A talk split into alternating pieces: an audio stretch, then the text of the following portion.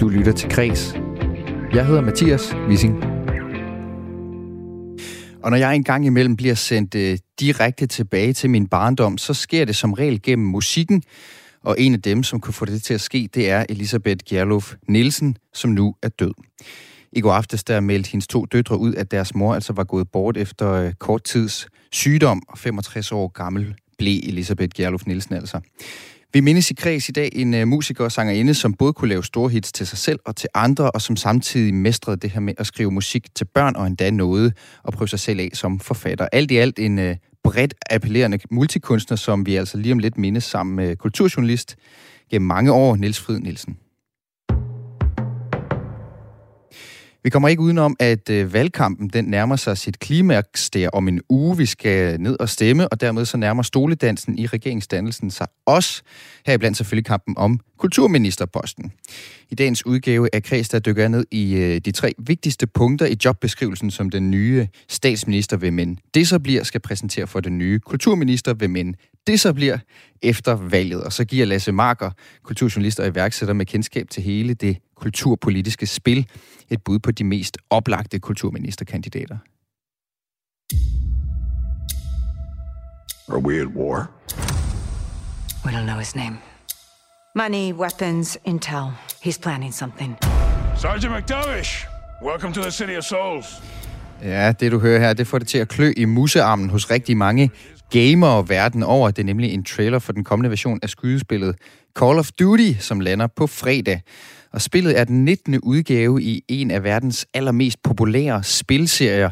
Og det er altså en computerspilsindustri, der årligt river over 1000 milliarder til sig, så det siger ikke så lidt.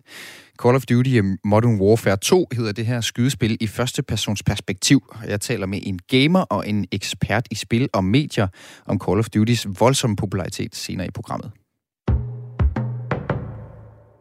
Abbey Road er jo nok det mest legendariske London-studie af dem alle det mest legendariske London-studie af dem alle, siger øh, medejer af Medley Studios i København, Søren Andersen her. Og det har et lille østjysk fremadstormende band fået lov til at indspille en EPI, som udkommer på fredag. Hvordan det kom i stand, og om det kan høres på musikken, ja, det finder du ud af til sidst i dagens program. Jeg hedder Mathias Wissing. Velkommen til Kreds.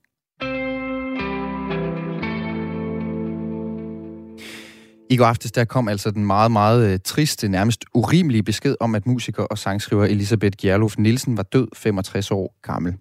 Og for mig, der er Elisabeth min krog i min 90'er barndom og i CD'ernes tid, hvor de bånd, jeg knyttede til mine forældres CD-samling, til enhver tid trumfer i dag selv den bedste Spotify-liste, som, øh, som jeg har lavet. Og en af de CD'er, som jeg nærmest tilfældigt fik et vældig tæt forhold til, der øh, på min forældres stuegulv, det var Elisa Best, som er en opsamlingsplade, Elisabeth Gerlof Nielsen, hun udgav i 97.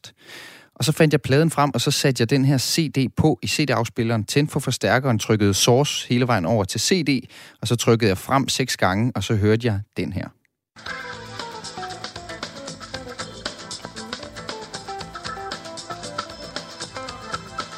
Godmorgen, regnvejr og ingen penge. Godmorgen, galende radio. Nu står Pippi, prinsessen af potten. I stiv skørt og kondisko. Og hun plukker prikkede snegle. Og sølvperler ingen ser. Dybt i eventyrets have. Hvor de voksne ikke kommer mere.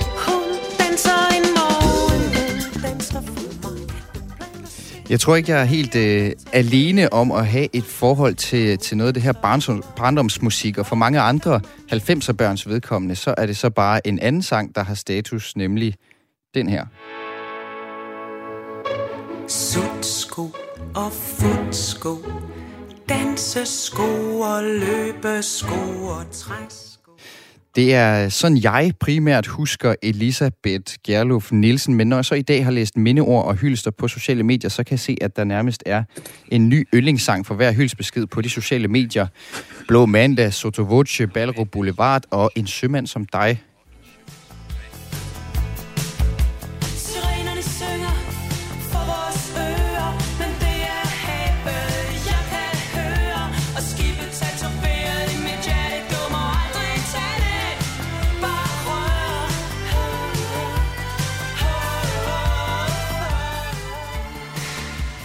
Ja, det er jo næsten kriminelt at spille alle de her øh, små bidder, og det er måske en væsentlig del af fortællingen om øh, Elisabeth Gerlof Nielsen, fordi en af hendes allerstørste styrker var måske hendes brede appel. Det mener vores næste gæst i hvert fald, Niels Frid Nielsen, kulturkommentator og mangeårig kulturjournalist. Velkommen til, Niels. Tak skal du have, Mathias. Hvad er det, der gør, at Elisabeth Gerlof Nielsen, hun på den måde talte til så mange generationer på en gang? Jeg tror, det er, fordi hun er et gudsbenået lysende talent, eller hun var et gudsbenået lysende talent, men så var hun også altid sin egen, som vi hører i de her musikbider, du spiller. Hun gik aldrig på kompromis med sig selv, men hun var formidabel til at leve sig ind i andre mennesker, og hendes hæse stemme, øh, det var altid unikt hende selv, og man var ikke i tvivl om, at der var et bankende hjerte bag de her sange. Når jeg tænker på Elisabeth, så er det, øh, som du spillede her til sidst, øh, en sømand som dig, hud mod hud. Fantastiske kærlighedssange, der også rummer hendes øh, lyst til livet. Hun var en kvinde, der ville øh, øh folde sig 100% ud, og hun kom ind på scenen 100% sig selv. Hun var stod fast på, hun både var sig selv og ville udtrykke sig selv. Øh, hun ville kunne alt det, som mændene kunne, men hun fast, holdt også fast i at være den kvinde eller den pige, hun var. Og jeg glemmer aldrig første gang, jeg så hende i strutskøren og med rød mm. læbestift.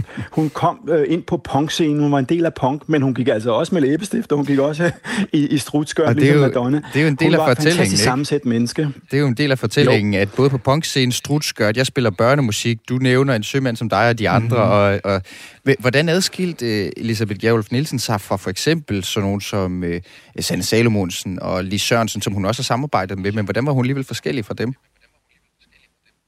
Jeg tror, øh, øh, hun var en slags lille søster. Altså, hvor øh, Sanne Salomonsen og Lis Sørensen og, og Anne Linnet, de var store navne øh, allerede der, da vi gik ind i 80'erne. De var store navne, men de var kommet ind i branchen på branchens vilkår. Øh, Elisabeth kom, kom væltende ind, kom susende ind øh, sammen med en ny generation. Det var punkerne, det var ungdomskulturen, det man dengang kaldte New Wave, en ny type øh, musik. Hun kom sammen med navne som Malur, med Michael Falk, Cliché med Lars Hug, og de havde en helt ny lyd. Den der guitarbundne rock, som de andre, også hendes brødre i Knacks, øh, Jens og Peter A.G., at de var, de var børn af, af guitarrocken alle sammen. Mm. Hun kom med en helt ny lyd, en ny sprød øh, lyd af, af, af fremtiden. Og hun var samtidig øh, meget, meget markant. Hun stod ved sig selv. Øh, så hun blev et midtpunkt. Øh, hun flyttede, hun kom fra landet, Skjern, ligesom øh, Gnæksbrødrene, øh, men kom hurtigt til København, og, og, og i København blev hun et midtpunkt i kulturmiljøet. Det var også derfor, hun begyndte at skrive filmmusik til Baller Boulevardfilmen, til, mm. men også til andre artister som Søs Finger, Radio og Lis Sørensen og Salem Salmonsen, som vi har snakket om. Hun skrev det ene hit efter det andet. Faktisk skrev hun større hit til alle de andre end til sig selv. Men, men øh, hun var ekstremt alsidig. Ja, og hun har for eksempel skrevet øh, og, og den der øh, modtagelig. Body Holly dansesang, Jeg vil lade lyset brænde, som jo altid kan få, fylde gulvet op. Det er jo faktisk uh, Elisabeth Gjerlo, som har skrevet den, selvom det selvfølgelig er Radio, der, der fremfører den. Uh, Niels Frid Nielsen, inden udsendelse, så talte vi også med uh, journalist Paul Pilgaard Jonsen, som uh, også har skrevet en af de her mm. hylster på sociale medier til den her uh, afdøde musikersanger inde. Uh, han skriver nemlig, at han har haft fornøjelsen af at møde hende et par gange. Han har mødt hende for mange år siden i Vestjylland, og så en gang senere, for, for relativt nylig, fem år siden, mm. hjemme ved ham selv i det radioprogram, han har, som hedder Flaskens Ånd. Du kan lige prøve at høre, hvad, hvad Paul Pilgaard Jonsen han, ja. han siger om hende.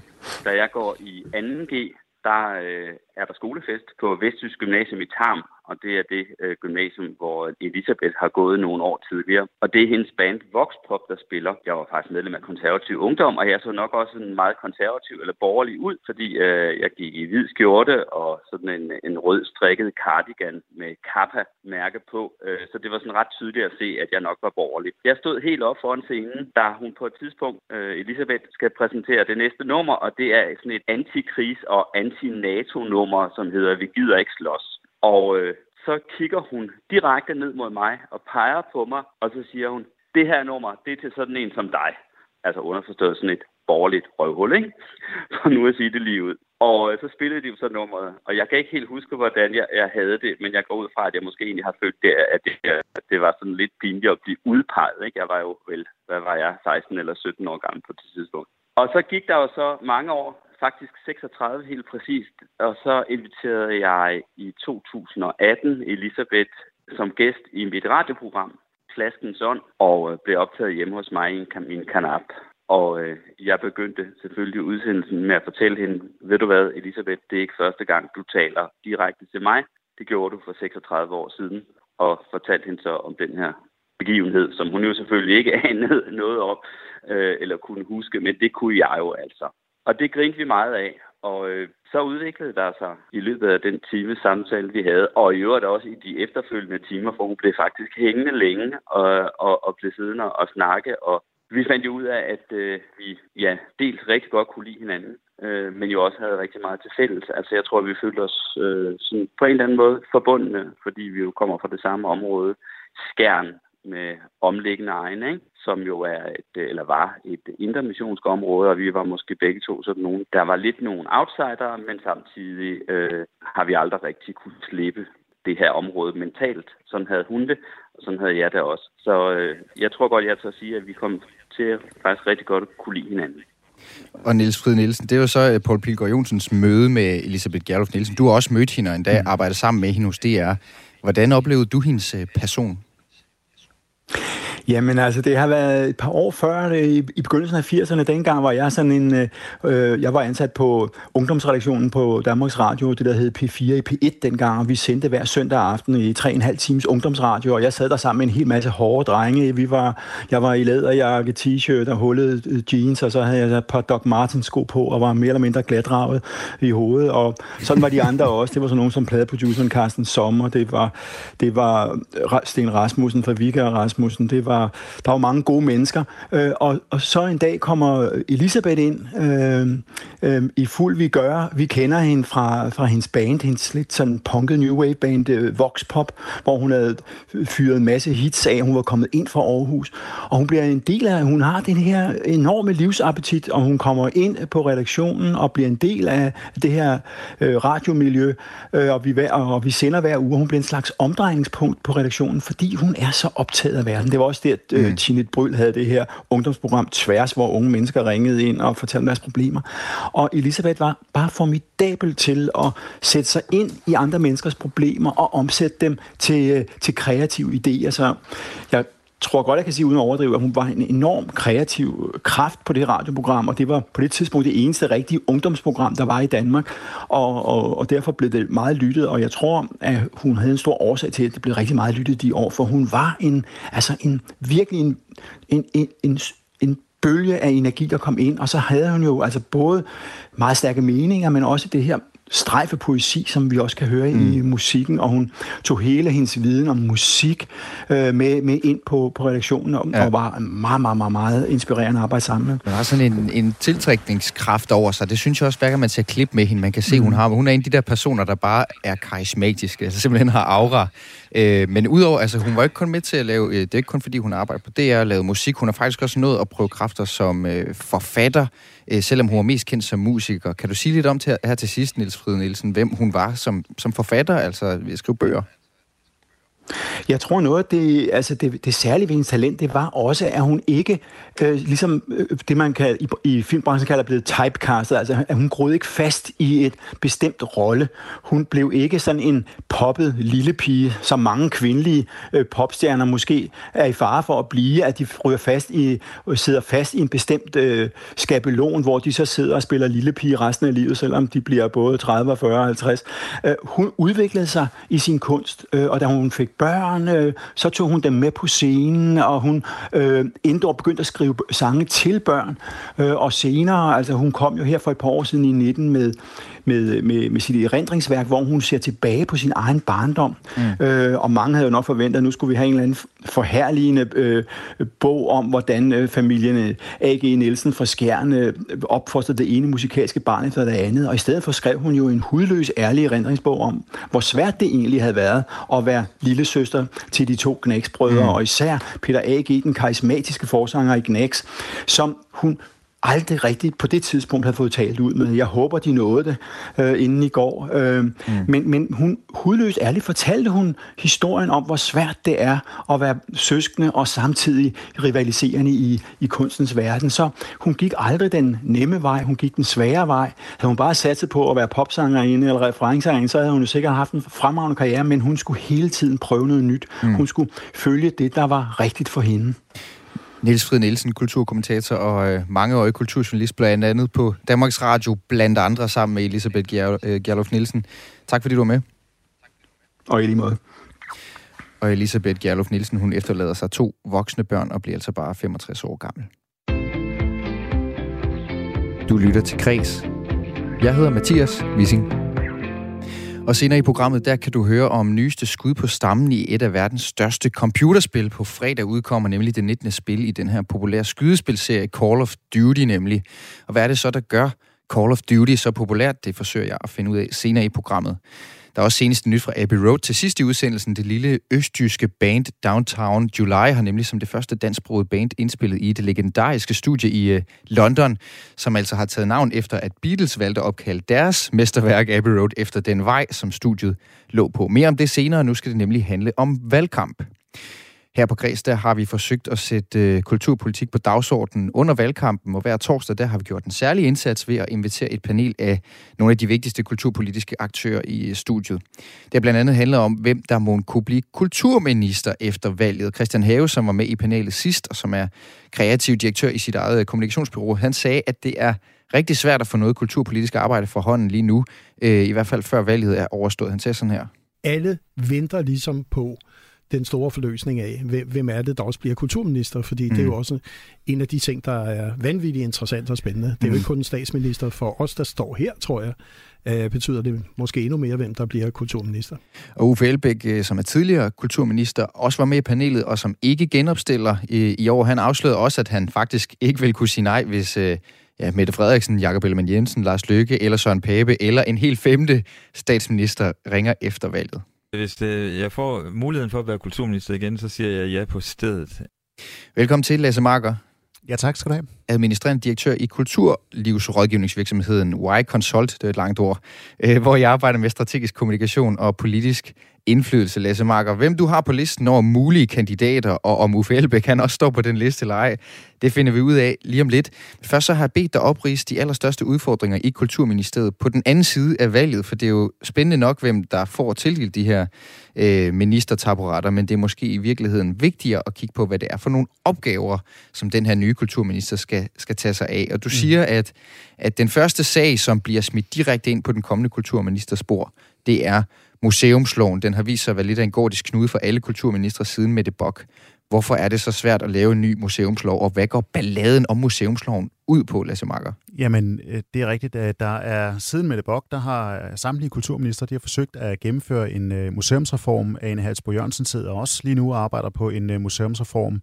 Alle aktører i museumslandskabet, de ønsker også en reform af museumsområdet, og det skyldes, at øh, kulturmidlerne til museerne i dag i vid udstrækning er baseret på historie og traditioner, ikke øh, på baggrund af politiske prioriteringer, eller på baggrund af, hvor relevante museerne er, eller hvordan de performer i forhold til besøgstal, eller hvad, hvad der nu kunne være af, af parametre. Så alle ønsker det, og, øh, alligevel har det vist sig at være næsten umuligt at, at gennemføre. Og årsagen til, at det er næsten umuligt at gennemføre, det er, at hver eneste gang, der kommer en, øh, et udspil til en museumsreform, så bliver det tydeligt, at der er nogle museer, der står til at få større bevillinger, mens andre de får mindre. Så det er meget tydeligt, hvem der bliver taber i spillet, og så øh, går der øh, lokalpolitik i den. Mm. Altså politikerne, der er valgt i de enkelte storkredse, de går ind og så øh, modarbejder den reform, fordi at øh, museerne i deres storkreds ser ud til at, øh, at tabe på det. Kan du ikke, kan du ikke prøve at fortælle, øh, Lasse Marker, hvad, hvad, altså, hvad er problemet ved den nuværende lov, sådan helt lavpraktisk? Hvad, hvad, hvorfor er det, at at der er så mange, der kalder på, at den skal, at den skal ændres? Vi så et, øh, et helt konkret eksempel tilbage i 2016. Der Slots- og Kulturstyrelsen de indstillede selv et museum, der hedder Forstadsmuseet, til at blive statsanerkendt. Øh, Bertel Hård afviste, daværende kulturminister afviste at følge sin egen styrelses øh, anbefalinger, fordi at det ville koste en million kroner ekstra om året, og det var der simpelthen ikke. Det er altså en lukket pulje. Øh, så, så øh, her ser vi altså en, en, øh, en konkret anbefaling fra styrelsen selv, som ikke kan efterleves. Så omvendt, så hver femte år, så bliver de statsanerkendte museer, der er 98 af dem, kvalitetsvurderet, lever de op til museumsloven, og uanset om du ikke lever op til museumsloven år efter år, uanset om du ikke følger styrelsens anbefalinger i forhold til at så komme til at øh, efterleve museumsloven, øh, så er der ingen sanktioner. Den eneste sanktionsmulighed, der er i styrelsen, det er at fratage museet sin statsanerkendelse, og det er man ikke parat til at gøre. Så øh, derfor så, øh, så er det uanset, hvor dårligt du performer som museum, så har du bare din statsanerkendelse for, for evig tid. Mens det for nye museer, uanset hvor godt du performer, er umuligt at, at komme ind. Ja. Øh, vi så også her i efteråret et, øh, et konkret eksempel, øh, Karen Bliksen Museet, som har fået en særbevilling på finansloven på 3 millioner kroner om året. Den udløber, det er en fireårig aftale, den udløber så i, i år. Hvis den ikke forlænges, så står museet i en alvorlig krise fra nytår. Og, og den udfordring, det er bare et symptom på, at der er brug for en museumsreform, fordi de kan ikke blive statsanerkendt i det system, der er lige nu, for det er der simpelthen ikke plads til. Så øh, alle efterspørger ligesom et politisk mod til måske at fratage statsanerkendelsen fra nogle museer, som måske ikke længere er relevante, måske ikke længere lever op til museumsloven, for at give plads til nye.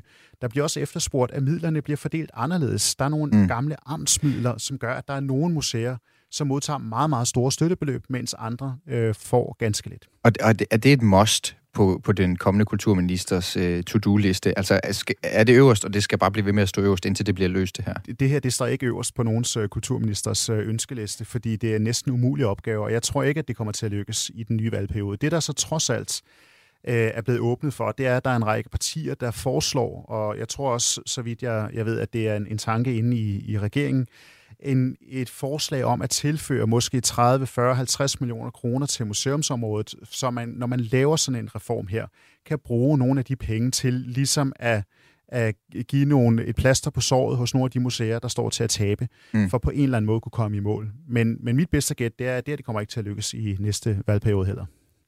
Men så er der jo andre ting at kaste sig over. Altså museumsloven, det er den store, den, den skal man have kigget på som det første. Men som næste punkt på den kommende kulturministers dagsorden, der har du så fremhævet, at der også skal landes en ny medieaftale, ved Socialdemokratiet, som det jo ser ud til, skal samarbejde hen over midten, ja. hvis de her målinger, vi nu får, de holder stik.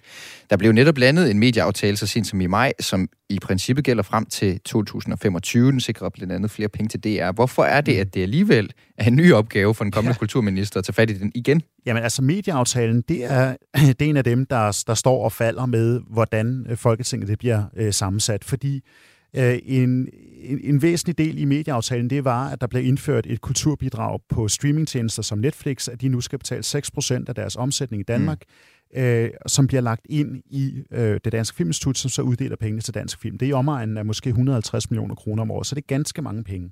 Venstre og konservative, de har meldt ud og sagt, at øh, hvis de får flertal, så vil de afskaffe det her øh, kulturbidrag. Måske vil de lave det om til en investeringsforpligtelse, sådan så Netflix selv kan investere pengene.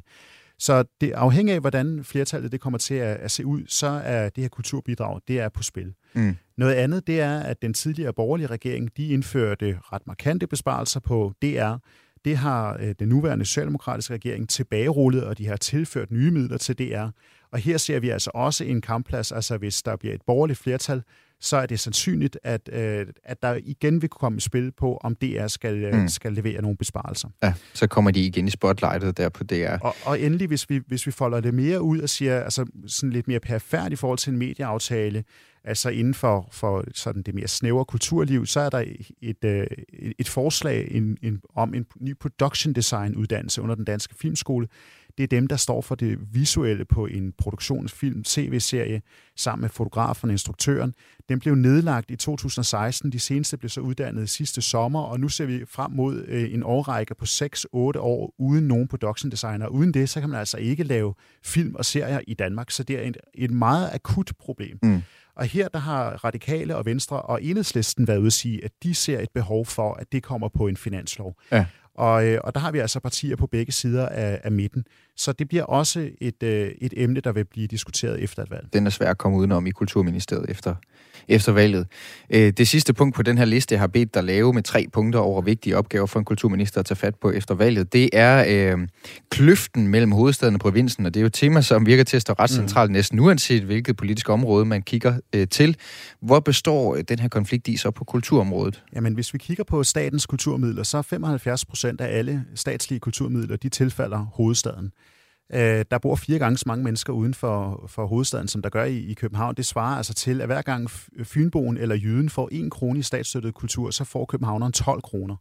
Øh, samtidig så ligger Københavns Kommune øh, på 83. pladsen over øh, deres kulturbudgetter per borger. Så hvis nu bare Københavns Kommune tog deres ansvar på sig, og så ville det frigive omkring 200 millioner kroner, øh, som man kunne dele ud. Men det her, det har været en agenda øh, igen siden øh, Mette Bock, hun var øh, kulturminister. Mm. Og der har været en udflytning dels af kulturkroner, dels af kulturarbejdspladser, og senest af kunstneriske uddannelser. Lige nu så er der en udflytning af 30 pladser fra det øh, klassiske konservatorie i København til Holstebro, og så er der også en udflytning af 30 dansepladser mm. under den danske scenekunstskole, også til Holstebro. Og i forhold til det her med danseuddannelsen, der har Radikale og Venstre også været ude at sige, at de vil gerne bevare enten hele uddannelsen eller dele af uddannelsen i København. Ja. Så her ser vi også noget, der kommer til at blive en kampplads. Vil der komme til at være et flertal for at bevare noget af den dansuddannelse i København?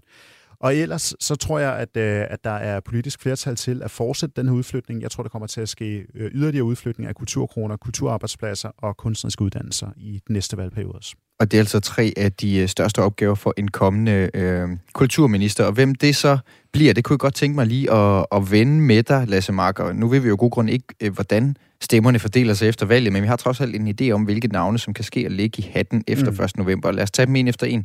Kulturministeriet har jo ry for at være et uh, svingdørsministerium, at det bliver nedladende kaldt. Mm. Altså, hvor ministeren ikke bliver hængende særlig længe. Anne Halsborg Jørgensen, hun er vores kulturminister, har været det i lidt over et år. Er det realistisk, hun bliver siddende på den anden side af valget, eller skal hun videre, øh, selv hvis Socialdemokraterne øh, kommer til at være regeringsparti? Altså, jeg tror, hvis det bliver, selvfølgelig hvis det bliver en etpartisregering, så vil hun øh, fortsætte i øh, Kulturministeriet. Det har hun også udtalt, at det ønsker hun. Hvis det bliver en rød regering, så tror jeg også, at øh, hun vil fortsætte i øh, Kulturministeriet. Øh, så er spørgsmålet selvfølgelig, øh, hvis, hvis vi kommer til at se andre konstellationer. Øh, lige nu så ser det ud til, at Moderaterne kommer til at få ganske mange mandater. Jeg tror, de stod til 21 mandater i seneste Der er en hæftig fløjt i gang der meningsmåling. Ikke? Ja. Så, så det er sandsynligt, at Lars Løkke han bliver kongemager. Og Moderaterne, de har jo selv haft et kulturpolitisk udspil, hvor de ønsker at tilføre 1 milliard kroner ekstra til kulturområdet. Og de har også en tidligere teaterchef på Avenue T, nemlig Jon Steffensen, som har været med til at formulere deres kulturpolitik. Og Lars Løkke har også udtalt, at Jon Steffensen vil være en god kulturminister. Så øh, det vil være naturligt, at de rækker ud efter den post, hvis de kommer til at sidde i regeringen. Og det vil være naturligt, at Jon Steffensen i hvert fald ønsker at tage den post. Omvendt så kan man sige, at Lars Løkke han har erfaring øh, eller tradition for at hive ministre ind udefra, blandt andet øh, Tommy Alers og, og Lykke Fris. Mm. Så det er også sandsynligt, at han vil hive, hvis han kommer til at sidde i regeringen, hive ministre ind udefra. Ja. Øh, og det er især i lyset af, at at der er rigtig mange øh, kandidater i Moderaterne, som er politisk uerfarne. Og netop Kulturministeriet har vist sig, at det kræver altså ret meget politisk tæft og politisk erfaring på landsplan. Øh, Joy Mogensens embedsperiode, øh, socialdemokratisk tidligere kulturminister, viste jo, at det er øh, vanskeligt at være uprøvet i landspolitik og så sætte sig ind i Kulturministeriet, fordi selvom det er det mindste, kulturminister, eller det mindste ministerie, så er det under øh, meget stor øh, bevågenhed. Og derfor har vi også de seneste år set meget erfarne politikere sidde der, nemlig det kan være Per Stig Møller, Marianne Hjelved, Bertel Hårder, øh, som i deres politiske efterår har sat sig derind øh, for også at, øh, at, at skabe ro på området, men også sætte nogle markante ting i gang. Så det er jo det, der taler imod Jon Steffensen, selvom at, at, at, der godt kunne, at han kunne være lidt en, uh, lidt en kanin i hatten på en eller anden måde i forhold til også at være, mm. uh, at være ny i politik. Uh, har du et bud på, hvem det så er, at for eksempel Lars Lykke vil kunne hive ind som en af de her erfarne kræfter til at, at, at sidde på, i Kulturministeriet nej, efter valget? Nej, det er, det, det er helt umuligt at spå om. Altså, og... Uh, og man kan også øh, sætte andre partier i spil. Altså vil jeg sige, mm-hmm. konservative har, har tradition for at også sidde i Kulturministeriet. De sad på kulturministerposten fra 2001 til 11 med Brian Mikkelsen, Karina Christensen og Per Stig Møller. Venstre har haft kulturministerposten med Bertel Hårder, og selv Liberal Alliance har siddet i Kulturministeriet med Mette Bock. Øh, radikale har siddet der med Marianne Hjelve, så der er masser af partier i spil, som kunne finde på at række ud efter den her post. Så det er, det er ganske svært at spå, hvem det er der. Og det jeg alligevel lige skal høre dig her til sidst, det er så lige præcis, nu nævner du Radikale Venstre, det er jo Radikale Venstre øh, vil jo i hvert fald selv gerne være kulturlivets traditionelle bastion. Sin Stampe er jo en af dem, der også har været fremme, mm. også under hele corona, og markere øh, kraftigt øh, i forhold til kulturpolitikken, efterlysen og efterlyse flere midler til, til kulturen, også under corona.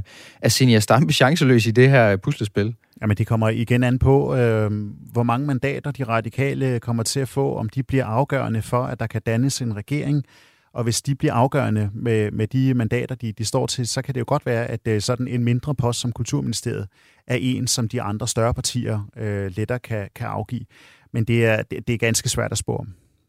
Der er en uge til folketingsvalget, så bliver det meget nemmere, øh, Lasse Marker, for os alle sammen. Det bliver spændende at følge med. Tak fordi du var med her. Ja, tak fordi jeg måtte og altså administrerende direktør i kulturlivsrådgivervirksomheden Y Consulting. Øh, og Lasse Marker, han var altså med til at oprise de tre vigtigste punkter på den kommende kulturministers dagsorden, hvem end det så går hen og bliver.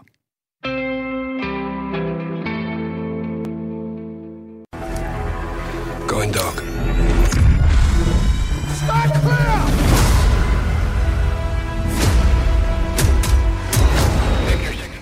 Ja, det lyder som en actionfilmbiografen. actionfilm biografen. Det er et computerspil. På fredag så kommer den 19. udgave af computerspilserien Call of Duty's øh, spil, nemlig det, der hedder Modern Warfare 2 i en finpudset udgave. Call of Duty, det er den tredje mest solgte videospilserie nogensinde, kun overgået af blikkenslaren Mario i, superspillet, i spillet Super Mario hedder det, og arcadebaskeren Tetris, altså fra 80'erne. Så det siger måske lidt om spillets popularitet. Øh, man anslår, at Call of Duty har tjent 129 milliarder kroner siden første spil blev sendt på gaden i 2003. Velkommen til dig, øh, Christian Mogensen. Mange tak, mange tak. Foredragsholder, specialkonsulent ved Center for Digital Pædagogik med særlig fokus på spil og medier, og Call of Duty-gamer er du også. Ja, ja. og har været det i lang tid. Altså det, det er man jo nærmest nødt til, når man er vokset op med spillekonsoller og, øh, og gaming-PC'er. Øh, hvis man nu aldrig har hørt om Call of Duty før, og man ikke er vokset op med det, men det er kommet til lidt senere, Christian Mogensen, kan du så ikke lige forklare os, hvad går Call of Duty ud på? Jo, Call of Duty-serien er, har været i flere spilgenerationer sådan det prototypiske i citationstegn skydespil. Du får en pistol, et maskingevær, en kniv, en håndgranat, et eller andet i hånden. Så er der nogle skurke. Det kan være nazister, det kan være russere, det kan være rumagenter fra en anden rumstation, et eller andet over på den anden side af slagmarken. Og så gælder det om at slå dem ihjel, springe dem i luften og redde hele verden. Det er jo meget simpelt ABC her, øh, men, men hvorfor er det alligevel, hvorfor er det alligevel at, øh, at det er så appellerende, tror du? Jamen lidt ligesom nogle af de action-klassikere, vi alle sammen er vokset op med i slut 80'erne og 90'erne, så er det en simpel opskrift. Ja, men den virker. Man ved som regel, hvem der er de gode, man ved som regel, hvem der er de onde, og så et eller andet sted halvvejs i fortællingen, så kommer der et lille twist, hvor det i virkeligheden slet ikke var så simpelt. Men det mm. virker, og man ved nøjagtigt, hvad man får, når man år efter år efter år køber det seneste Call of Duty-spil. Man får en kampagne, der er skruet sammen som en kæmpe stor actionfilm med det, der hedder set pieces, altså rumstationer eller helikopter og hangarskibe, der eksploderer og springer i luften, alt imens man ene mand måske, måske ikke overlever. Og så får man en multiplayer-del, som er langtids hvad skal vi sige, øh, altså har underholdningsværdi i rigtig, mm. rigtig lang tid, øh, og som alle ens venner nok også øh, tager del i, og som de nok også spiller. Fordi Call of Duty lever jo også på fordoms popularitet. Det er sådan lidt blevet skydespillenes FIFA. Det er det, alle har. Det er det, alle spiller. Ja, og du siger så, at du har spillet det her, som nu kommer på fredag, den 19. spil i hele serien. Og du siger, at noget af det, som det lykkes rigtig godt med, det er at lave nærmest en actionfilm, som det også lød som på traileren spillet lidt før her, hvor man så som spiller er i hovedrollen. Kan du ikke prøve at uddybe det? Hvad mener du med det? Jo, øh, rigtig mange skydespil, øh, som de populært kan kaldes, har en eller anden arbitrær handling, hvor det er svært at forstå, hvad der, er, der foregår. Det er en rumstation på Mars med nogle dæmoner, eller et eller andet med et sådan lidt indviklet og, og selvforholdende plot. Det, som Call of Duty-spilserien kan, det er at sætte dig i nogle meget, meget vante rammer. Altså, I nogle af spillene, der har det været 2. verdenskrig, i nogle af dem har det været første, så har det været Vietnamkrigen, men i flere af dem, der er det i byer og lande, som vi kender og forholder os til på daglig basis. Øh, en af de baner, der har været lægget øh, med det nye Call of Duty-spil, er en åben bane i Amsterdam, hvor kanalerne og gaderne og sådan alle de der turistfælder, vi alle sammen har knipset et iPhone-billede af på et eller andet tidspunkt, også lige pludselig er en del af spillet. Men udover alt for dyre øl og sådan de sædvanlige turist-traps, vi er vant til at se de her store byer, så sker der et eller andet. Der kommer nok nogle terrorister, der vil springe det i luften. Mm. Og så helt die hard så er det dig og din pistol og din håndgranat, der skal redde hele verden. By efter by efter by. Og sådan kæmpe store Hollywood-agtige scenarie efter scenarie efter scenarie. Så det er sådan lidt som en slags computerspil Die Hard, bare hvor, du netop, øh, hvor det er dig, der er Bruce Willis? Ja, fuldstændig. Og nogle af spillene har, øh, har taget udgangspunkt i, jamen hvad nu hvis du er en del af en gruppe på en 4-5 elitesoldater, og mm. altså nogle af dem leger lidt med opskriften, men hvis man har set Predator, eller Die Hard, eller nogle af Arnold Schwarzenegger-filmene, eller Sylvester Stallone-klassikerne, så ved man nogenlunde godt, hvad det er, man får.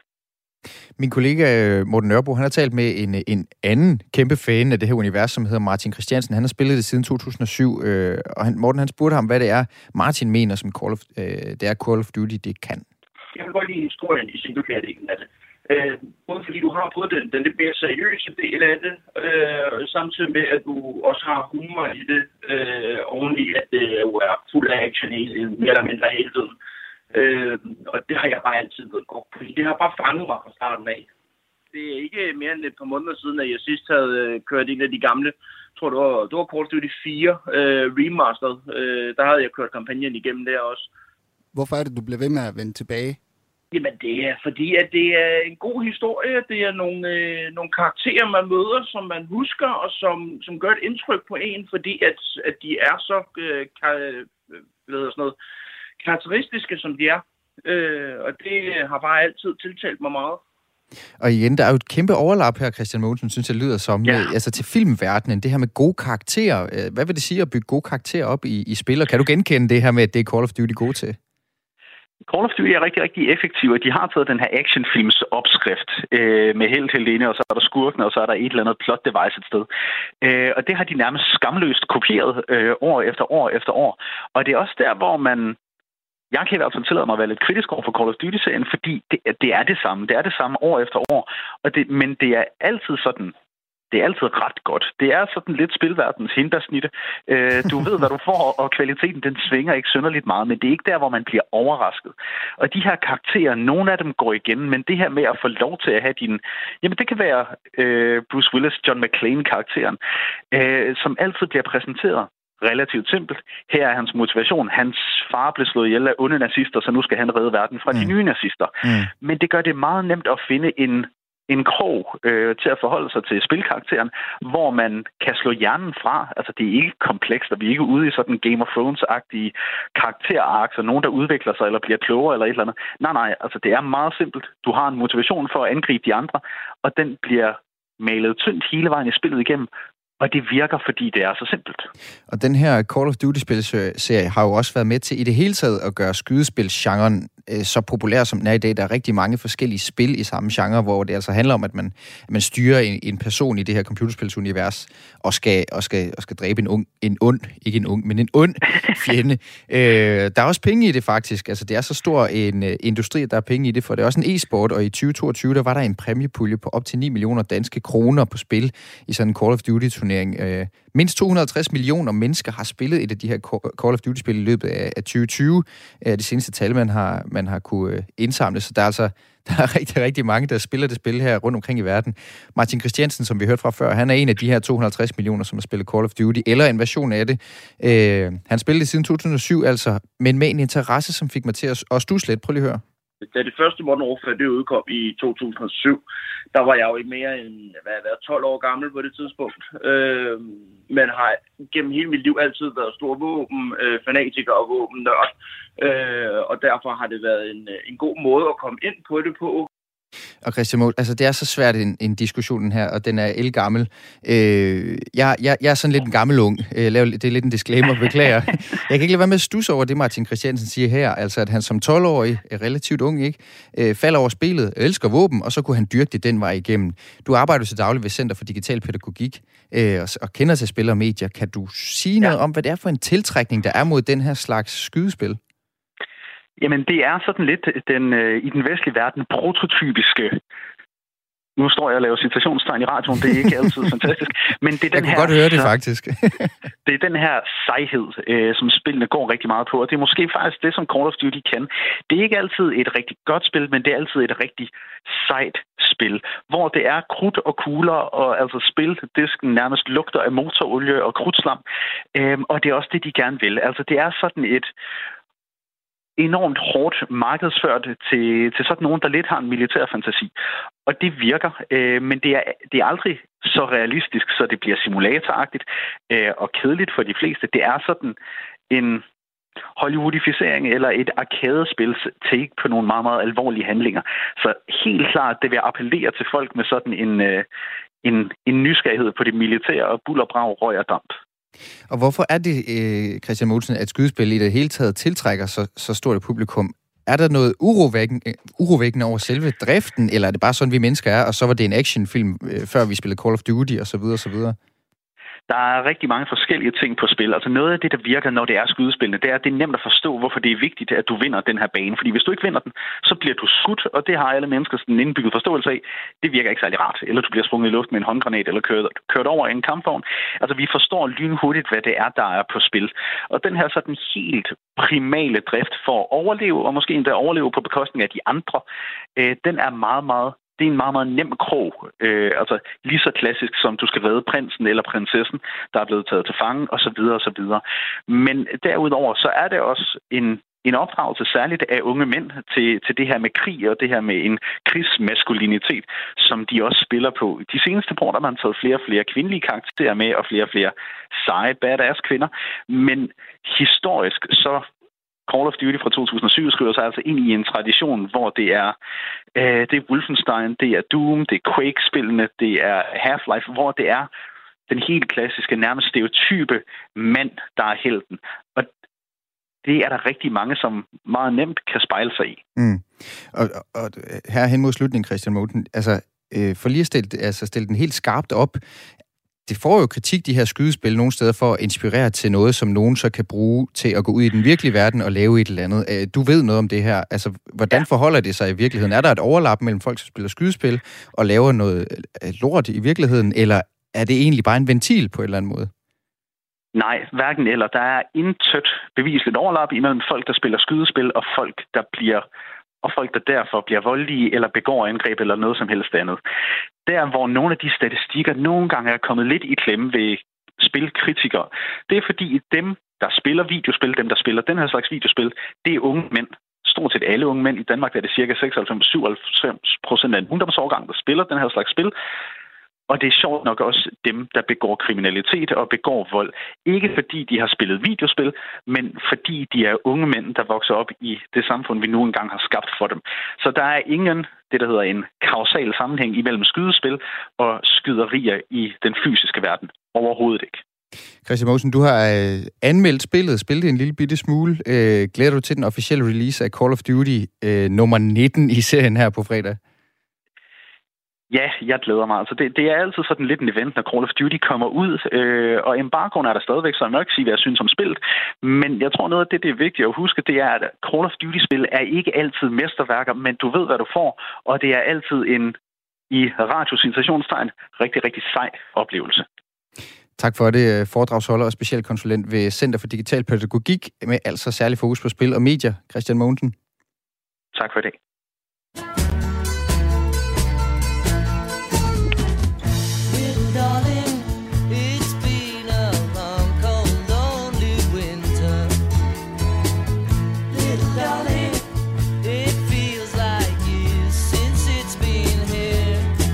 Ja, i november 2021, der kom den 9 timer lange Beatles-dokumentar Peter Jackson med hidtil aldrig set materiale og sendte alle musikelskere med respekt for sig selv i øh, absolut ekstase. Men hvis den dokumentar var nok til at gøre dig begejstret, så skulle du prøve at være i min næste gæsters sko. Downtown July, det er nemlig øh, navnet på et dansk band, der som det første band, som synger på dansk, har indspillet i selv samme pladestudie, øh, som altså den sang, vi lyttede til lige før, er indspillet i. Velkommen til Søren Vistisen Baldwin, bassist, Tusind og tak. Janus Tornehave, øh, guitarist og sangskriver i Downtown July. I er jo to ud af fem bandmedlemmer, som tilsammen er en flok gutter, som, som bor her i Aarhus, altså øh, spiller musik sammen. Hvordan i alverden kom det i stand, at I tog til London over det her legendariske studie på Abbey Road for at indspille?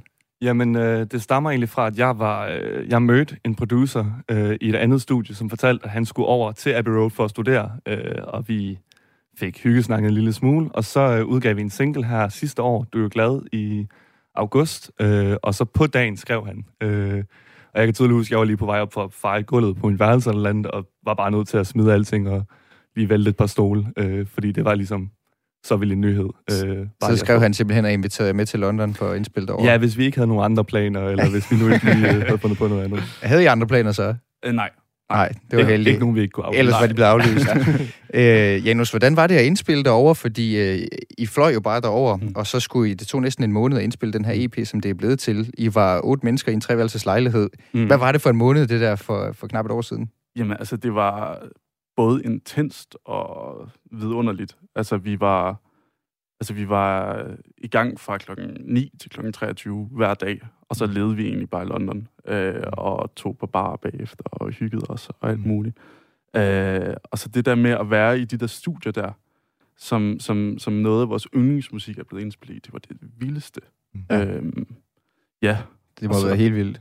Det var helt vildt. Øhm, og så det at bo sammen med sine venner i så lang tid, var, også, var også meget fedt. Mm. Øh, og, og jeg tror, sådan, det der med, at vi var sammen så intenst og kunne udarbejde altså vores idéer så intenst sammen, mm. det var øh, virkelig en gave, fordi normalt så plejer det at være, at vi tager i studiet lige to-tre dage, Mm. og så er det bare konsekvent. Mm. Nu skal det bare være på Gik bordet. det, gik det ud over kreativiteten, eller blev kreativiteten forstærket af det der med aldrig at kunne være alene og være i sådan en osteklokke der i London? Jeg vil sige, for kreativiteten var det godt. Øh, for vores sociale velvære øh, blev nok lidt mere presset nogle gange. Øh, Det er jo et, øh, det er jo et legendarisk pladestudie, det der Abbey Road Studio. Så talte i dag, øh, tidligere i dag med Søren Andersen. Han er guitarist, sangskriver, producer og medejer af det, der hedder Medley Studios, øh, som ligger i København. Og jeg spurgte ham om, hvor han øh, synes, at Abbey Road Studios det rangerer, når det kommer til, til studier. Mm. Det er jo Londons store legendariske studie, som jo først og fremmest blev kendt, fordi The Beatles de lavede næsten alt i de lokaler der. Men man skal også huske, at Pink Floyd havde rigtig meget at gøre med det studie. Og øh, nu har jeg selv været der som gæst en enkelt gang, og gik ned af den der gang, The Hall of Fame, som det hedder. Og det, det viser sig jo, at Oasis har været der, Radiohead har været der, Kate- Bush har været der, Amy Winehouse har været der. Øhm, og går man lidt op i tiden, så har Kanye West været der, Lady Gaga har været der, og Adele. Altså det, det er bare vildt, hvor mange der har været forbi det sted der, det må man sige. Øh, Søren og Janus, giver det sådan lidt sved på panden at have indspillet det studie sammen med de navne der i forhold til et vist præstationspres? jeg vil sige, altså der, inden vi kom afsted, så da vi fik at vide, at, at, at det var det, vi skulle nu, så, var det, så blev det meget intenst for os, mm. fordi nu skulle vi virkelig altså, præstere. Mm. Det føles som om, at altså, hvis vi får den her chance, så skal vi virkelig komme med noget, der er godt og som er gennemarbejdet. Mm. Så ja, jeg tror, altså sådan, det, det gav virkelig et præstation, altså, lidt præstationsangst. Mm. Men, men det var virkelig også noget, der satte noget i gang, for nu så- altså, skulle vi virkelig præstere. Ikke? Mm. Hvordan kunne man mærke det sådan, mens, mens man var der, øh, Søren? Altså, øh, hvad det var for et sted? Altså, jeg har sådan en, følelse, jeg har sådan en fornemmelse af, at man nærmest sådan kan, kan lugte i atmosfæren eller et eller andet. Ja, derinde. ja, ja jamen, helt klart. Altså, man kunne, jo, man kunne jo sidde og se billeder af, af Beatles, der sidder på de samme stole, som man sad på i kantinen. Altså, sådan, det, det gør jo noget ved ens mindset. Øh, altså, øh, ja, man, man vidste bare, der var blevet lavet så meget legendarisk musik der, øh, og sikkert også blev det i nogle af de andre studier, mens man var det. Øh, så det gav bare sådan en... Det gav bare at gå på mod, sådan, nu skal vi, nu skal vi også sørge for, at vores det bliver lige så legendarisk. Og som, øh, som Søren Andersen, vi hørte fra før, han sagde, så har han også været over tidligere. Han synes også, det var en helt vild oplevelse at, at være derovre. Prøv at høre, hvad han, hvad han fortæller. En sidehistorie fra mit, fra mit eget besøg i Abbey Road, det var det Tim Christensen, han indspillede hans øh, live at Abbey Road, der var jeg med på en badeballet, som det hedder, fordi vi er kammerater, så jeg fik lov at gå rundt og kigge og, og, øh, og bare se, hvad fanden der foregik. Og det var ret vildt at være et sted, hvor der var ligesom noget standard outboard gear, og hvis så produceren, der hed Rune, han sagde, jeg kunne godt tænke mig at have en Fairchild øh, kompressor, så blev den rullet ind på sådan en vogn, og så kostede den lidt ekstra. Det havde jeg aldrig set før. Og det er altså det er en mand, som har set lidt af hvert, som, som er medejer i pladestudie. Hvordan kunne I mærke de der kræfter, der var på spil derovre? Altså, havde I, havde I gang i sådan en øh, i ekstra grej på den her måde, eller hvordan, øh, Øh, vi, hvordan havde, brugte I det? vi havde gang i en del forskellige, og altså, hvad kan man sige, det gear, der var tilgængeligt, det var, øh, det er jo topklasse. Altså, det er jo, man kunne vide, at nogle af de kompressorer, vi brugte, havde lidt Zeppelin brugt i sin tid og sådan noget. Jeg tror, vi havde lidt mindre budget end Tim Christensen til gengæld, øh, så det var ikke alt det samme med at få rullet øh, gear ind, men, øh, men man kunne virkelig mærke, at man havde noget godt grej.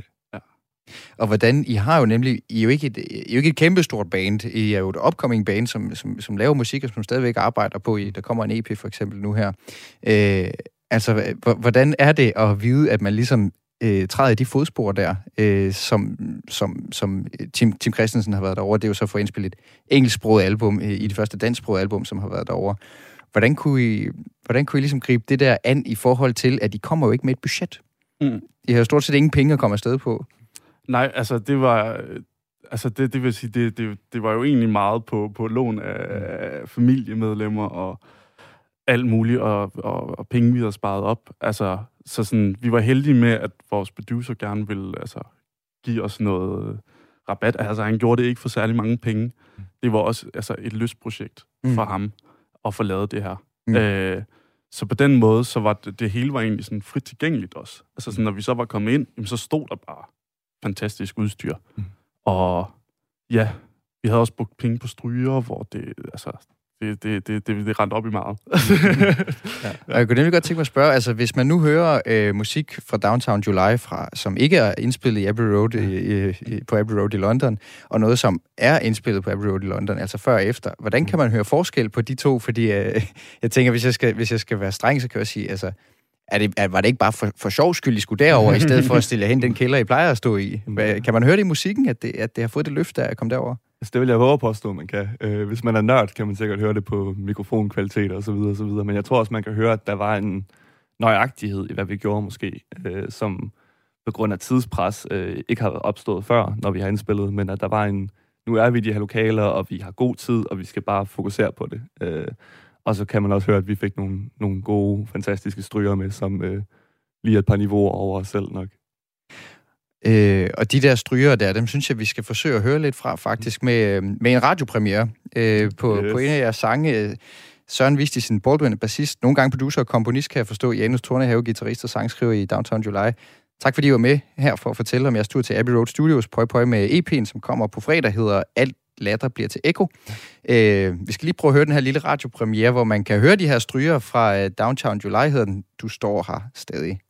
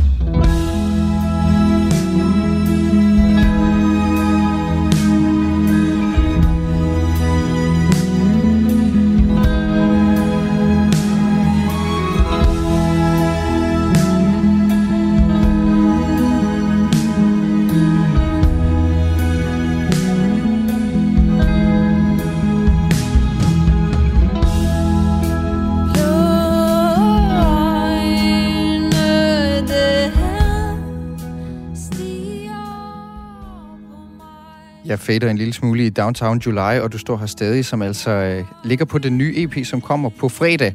En EP, som er indspillet i øh, Abbey Road Studios i London, hvor øh, Downtown July som det første dansksprogede band har været over for at indspille.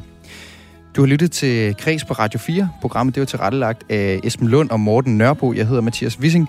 Kreds er tilbage i morgen med blandt andet en større øh, pakke om Ungdomshuset på Jagtvej 69 i København. I slutningen af oktober er det nemlig 40 år siden, at Ungdomshuset overtog brugsretten til huset, som blev ryddet i 2007. På torsdag så står den på den sidste omgang kulturpanel her under valget, dengang med et øh, clean line-up, kan man sige, af tidligere kulturminister, nemlig Bertel Hårder, Uffe Elbæk og Joy Mogensen. Hvis du skal genhøre en pointe fra dagens udsendelse, så findes den som podcast om ganske få minutter. Den kan du finde blandt andet i Radio 4's app. Lige om lidt er der et nyhedsoverblik, derefter er der mission på, øh, missionen hedder det her på kanalen med Amalie Bremer og Tony Scott. Du får lige lidt mere Downtown July og blive lidt ind i nyhederne på.